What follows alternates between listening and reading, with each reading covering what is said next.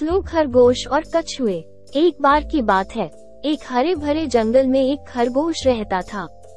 अन्य खरगोशों के विपरीत, ये खरगोश बहुत धीमा था। ये जंगल में अन्य खरगोशों के साथ मुश्किल से रह पाता था।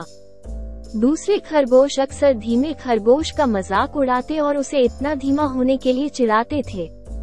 धीमा खरगोश बहुत उदास होता और रोता था।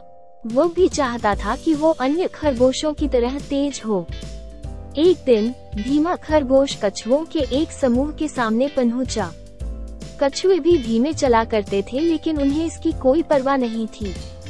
वे अपनी गति से संतुष्ट थे और कहीं जाने की जल्दी में नहीं रहते थे। कछुओं को इतनी धीमी गति से चलते देख धीमा खरगोश हैरान था, लेकिन ज़्यादा हैरान इस बात से था कि फिर भी कछुए खुश और संतुष्ट लग रहे थे।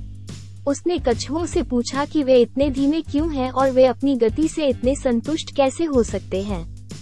कछुओं ने धीमे खरगोश को समझाया कि यह इतना महत्वपूर्ण नहीं है कि वे कितनी तेज़ी से या कितनी धीमी गति से चल सकते हैं, बल्कि यह यात्रा का आनंद लेने और अपने आसपास की दुनिया की सुंदरता की सराहना करने के लिए अपना समय लेने के बारे में है। धीमा खरगोश कछुओं के ज्ञान से चकित था और उसने महसूस किया कि वह तेज होने पर इतना ध्यान केंद्रित कर रहा था कि वो यात्रा का आनंद लेना ही भूल गया था। उस दिन के बाद से, धीमे खरगोश ने अपना समय लेने और यात्रा का आनंद लेने का फैसला किया। उसे जंगल की सुंदरता, फूलों की महक और पक्षियों की चहचहाट सुनाई देने लगी। वो अब अकेला या उदास महसूस नहीं कर रहा था, बल्कि संतुष्ट और खुश रहने लगा था। जंगल में अन्य खरगोशों ने धीमे खरगोश के व्यवहार में बदलाव देखा और वे उसके नए संतोष से प्रभावित हुए।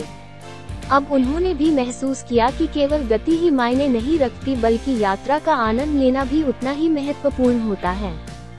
कहानी का नैतिक उपदेश यह है कि हम कितनी तेज या धीमी गति से आगे बढ़ सकते हैं, सिर्फ़ महत्वपूर्ण नहीं होता, बल्कि यात्रा का आनंद लेना और अपने आसपास की दुनिया की सराहना करना भी उतना ही ज़रूरी होता है।